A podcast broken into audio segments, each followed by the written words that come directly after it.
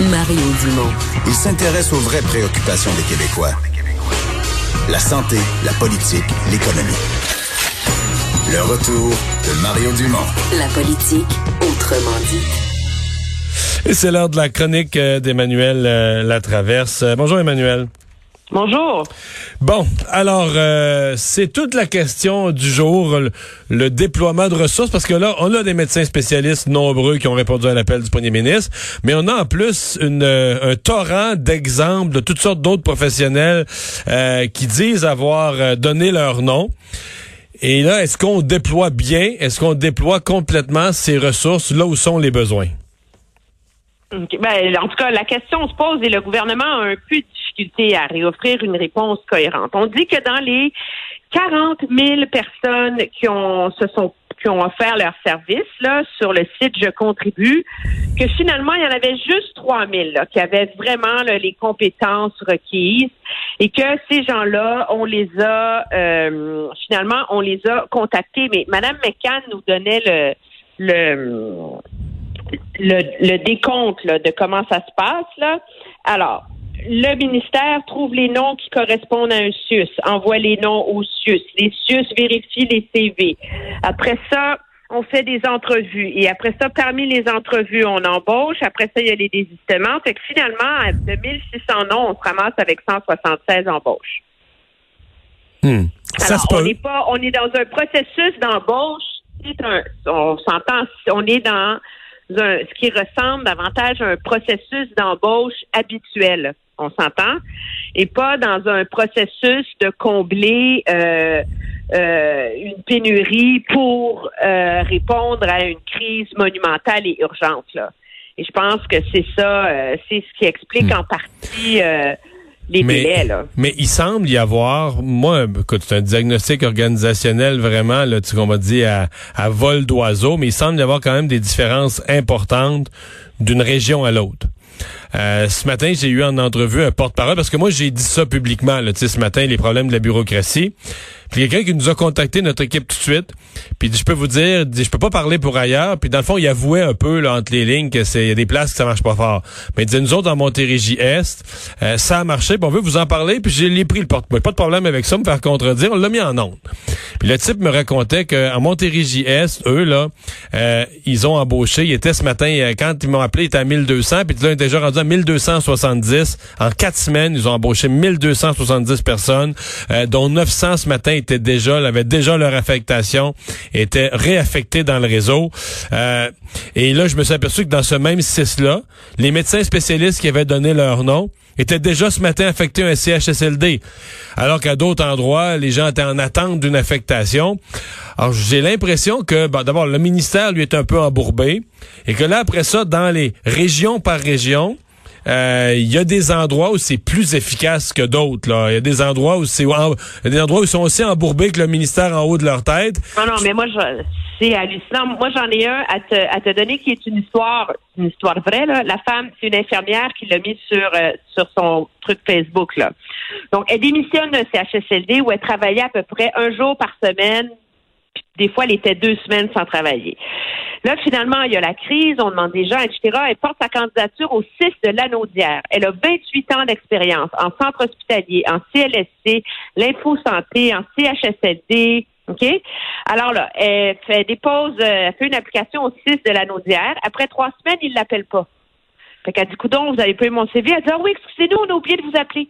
Fait que quelqu'un va vous rappeler. Alors là, elle appelle, elle attend encore, une autre semaine et demie. Puis on dit, ah oui, d'accord, parfait on vous inscrit, on fait une entrevue avec elle, on dit on vous inscrit pour le 27 avril, vous rentrez au travail. Elle est toute contente, elle a trouvé un travail d'infirmière. Et puis là, tout d'un coup, elle n'a pas de nouvelles de où elle va rentrer, quand, comment. Elle appelle, elle dit Ah oui, mais c'est parce que vous ne nous avez pas donné vos références. Fait que là, elle donne les références, mais là, on s'entend que rendu là, là, on est en pleine crise dans les CHSLD, hein. On s'entend là? On était rendu au 6-7 avril, le 8 avril. Là. Et là, tout d'un coup, on n'était pas capable de rejoindre la gestionnaire. On a juste réussi à rejoindre l'adjointe de la gestionnaire pour la référence. Fait que finalement, bon, on l'a laissé passer. Ben, tu sais, l'exemple que j'avais hier ici à Cube d'une infirmière auxiliaire cette fois-là, qui a, euh, elle, elle a rempli la première journée que M. Legault a lancé l'appel, je contribue, elle s'est donné son nom. Puis il y a toute une série d'échanges. Là, il a même passé une entrevue, on lui a dit c'est parfait, vous avez ce qu'il faut. Et finalement, à la 27e journée, après 28e journée après qu'elle a déposé son, son, sa demande ou sa volonté de travailler, on lui a envoyé un formulaire de 10 pages. 28 jours plus tard, il a envoyé un formulaire de 10 pages à remplir. Et là, c'est découragé, elle a appelé une agence de santé. Une agence qui fait du placement un peu partout. Puis le lendemain, elle travaillait à CHSLD. Fait que l'agence, en 24 heures, a regardé son CV, a regardé ses compétences, a vérifié ses, ses références, a dit c'est parfait, on peut l'envoyer. Puis le lendemain, ils l'ont placé d'un CHSLD. Le lendemain matin, à 8 heures, elle travaillait. Elle était affectée. Oui, non, non, mais il y a une lourdeur bureaucratique hallucinante dans certains endroits et il y a à un, un moment donné un, un manque de prévoyance. Là, moi, je suis assez surprise que c'est rendu à aujourd'hui qu'on a finalement une entente avec le ministère de l'Éducation pour déployer les finissants en sciences de la santé. C'est drôle parce qu'on l'a fait pour les paramédics il y, a, trois semaines, un mois. Je me souviens, c'est, je, ça avait été annoncé ce communiqué-là pendant mon émission, là, entre 10h et midi, puis je l'ai sorti là, en direct comme ça. Et puis, euh, on l'a fait pour les paramédics. Pourquoi on l'a pas fait pour tous les autres professionnels qui étaient au moins aussi en urgence terrain que les, les paramédics? Mais c'est compliqué, il y avait un stage à faire. Ouais, ça est, oui, mais justement, c'en est un stage. Aller, aller aider en CHSLD, d'après moi, ça se qualifie, là. Non, non, mais, mais alors là, on a une entente avec le ministère de l'Éducation. Alors là, moi, c'est mon nouveau mot. Toi, hier, tu parlais de renfort, là, qui commençait à donner de l'urticaire. Moi, j'aime le mot déployer. hein? Voilà, on déployer ce monde-là. On a des ententes, mais là, il faut déployer après.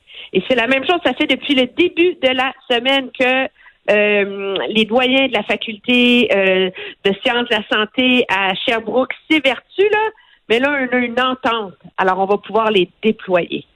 Alors, c'est la même chose avec les médecins. On leur a mis un fusil sur la tempe hier, et là, on va les déployer. Alors, je pense que ça contribue à expliquer la lenteur de tout ça. Je pense que ça illustre. Puis, je comprends qu'il faut improviser en temps de crise, là, mais à un moment donné, il y a un minimum de choses qui auraient pu être faites au début, à la mi-mars, au moins pour prévoir et pouvoir mettre en œuvre ces choses-là plutôt que de les dessiner au fur et à mesure. Mais l'autre enjeu qui va s'en venir, là, j'ai hâte d'entendre Diane Franqueur en nom d'LCN tout à l'heure, c'est que hier, M. Legault, tu te rappelleras, vantait ou défendait l'entente euh, de rémunération avec les médecins. En disant, écoutez, là, on va se calmer, on a négocié un forfait avec eux, ça a pris trois semaines, c'est 211 dollars de l'heure, c'est pas une prime, c'est ça le forfait. Là. C'est comme c'est leur salaire là, pour ces médecins-là qui font rien, qui sont pas payés depuis deux semaines à rien faire. Et puis, ben tant pis, si un médecin est en CHSLD à 211 de l'heure, il est aussi bien de faire quelque chose en CHSLD plutôt que de regarder un lit vide. Et là, aujourd'hui, parce que bon, il y a plusieurs qui critiquent ça, tu les as entendus comme moi, qui disent que c'est pas juste, etc. Et là, aujourd'hui, M. Legault a laissé planer un doute sur ce forfait-là en disant ben moi je suis pas sûre que ça s'applique au CHSLD. Alors ça va relancer le bras de fer avec les médecins spécialistes. Euh, ça aussi, ça va être à surveiller là. Mm-hmm. Euh, là, euh, parlant de choses pas claires, l'armée, est-ce que le fédéral peut amener comme aide? Il y a eu, bon, il y a une conférence téléphonique des premiers ministres ce soir. C'est peut-être l'occasion de clarifier ça parce que pour l'instant, disons qu'il y y a de, de la brume. Ben, il y a de la brume parce que M. Legault veut de l'armée du personnel hyper qualifié. La réalité, c'est que l'armée, leur personnel médical hyper qualifié, ils n'en ont pas mille. Là. Ils ont une unité qui peut être déployée, parce que la, la réalité, c'est qu'il y a beaucoup de personnel dans les forces armées, c'est des réservistes. Alors, ces médecins réservistes-là... Ils sont déjà dans le système au Québec, mais oui, c'est ça. Ben, ils sont déjà dans le système au Québec, en Alberta, ou Manitoba, ou je sais pas, où ils sont, ils sont déjà en train de sauver des vies, là. non, mais je, sais, parce que moi, j'en ai connu des médecins réservistes qui ont fait des missions avec l'armée euh, à, à, titre de médecin, mais je veux dire, ils sont pas dans l'armée à l'année longue. Là. Présentement, ils sont dans un hôpital. Ben, c'est ça. Fait il, en, il en resterait à peu près 60. Monsieur Legault avait l'air un peu euh, un peu déçu, là. Euh, trouvait que ça faisait pas beaucoup de monde. Mais là, donc, on est en train de négocier avec Ottawa, mais ça non plus, c'est pas c'est pas très clair, là. Puis est-ce qu'on va envoyer Ottawa finalement pour aller faire de la logistique dans les centres, euh, dans les CHSLD où c'est le chaos? Euh, qu'est-ce qu'on va faire? je vais te dire, aujourd'hui, ça n'a pas été une journée facile pour le gouvernement Legault finalement, moi, j'ai eu l'impression d'un point de presse dont je suis sortie davantage confuse qu'éclairée. Hum. Euh, là, le dans le cas de, des 1000, parce qu'il y avait hier cette histoire, peut-être les gens ont entendu que qu'à Ottawa, il y avait 1000 personnes susceptibles de venir aider. Ça, c'est carrément une confusion. C'est carrément une méprise sur qu'est-ce que c'était vraiment. Hein. Ben, une méprise. Euh, je sais pas pourquoi, là, parce que moi, je l'ai entendu, le point de presse de la ministre, là, puis c'était très clair. Là. Elle a dit, nous avons aussi un portail Internet où les gens se sont inscrits. Et sur ce portail, nous avons 1000 personnes que nous pouvons référer à la ministre McCann pour aller aider dans les CHSLD. Il était, c'était pas une question qui portait sur l'armée, ça avait aucun rapport, là. Mais en fait, c'est que ces gens-là, dans le fond, qui, ils, ont aussi, ils sont aussi inscrits au site québécois. J'ai l'impression que la plupart de ces gens-là sont inscrits aux deux places, que c'est les mêmes noms. Exactement. Exactement. Alors, ça avance pas. Euh, de toute façon, c'est déjà difficile de les déployer. Alors, euh, alors, je pense pas que c'est ça qui va être la, la vraie la vraie solution. Ce qui va être la solution, c'est que le gouvernement réussisse à, à désenrailler là, la, la, machine de placement là, et se dote d'un système de répartition efficace, là, qui est à pas demander 18 références ou 5 références à chaque infirmière là, à un moment donné. Puis on s'entend qu'en ce moment, là, les gens, ils ont plus le temps de répondre pour donner des références. Là. Emmanuel, euh, faut parler des chiffres euh, qui sont euh, quand même assommants. Bon, on nous a dit parce que dans le calcul aujourd'hui, on a un gros nombre de décès parce qu'on a inclus certains qui dataient de quelques jours, ce qui a l'air être vrai là. on attendait d'être certain que c'était des cas de Covid. Reste que nombre total de cas, nombre d'hospitalisations, nombre de décès évidemment qui est dramatique c'est difficile.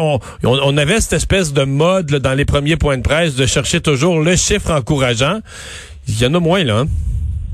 Oui, il y en a, a beaucoup moins. Il y a, rien de particulièrement encourageant dans, dans les chiffres j'ai cherché toutes les façons de faire des comparaisons qui existent. Euh, en termes de pourcentage de cas, de pourcentage de décès par mille de population, par je sais pas quoi, euh, ils sont pas encourageants. Ces, ces chiffres-là. La réalité, c'est que le Québec se retrouve avec un taux de décès de 7,42 personnes par 100 000 habitants, ce qui est euh, plus du double de la moyenne nationale.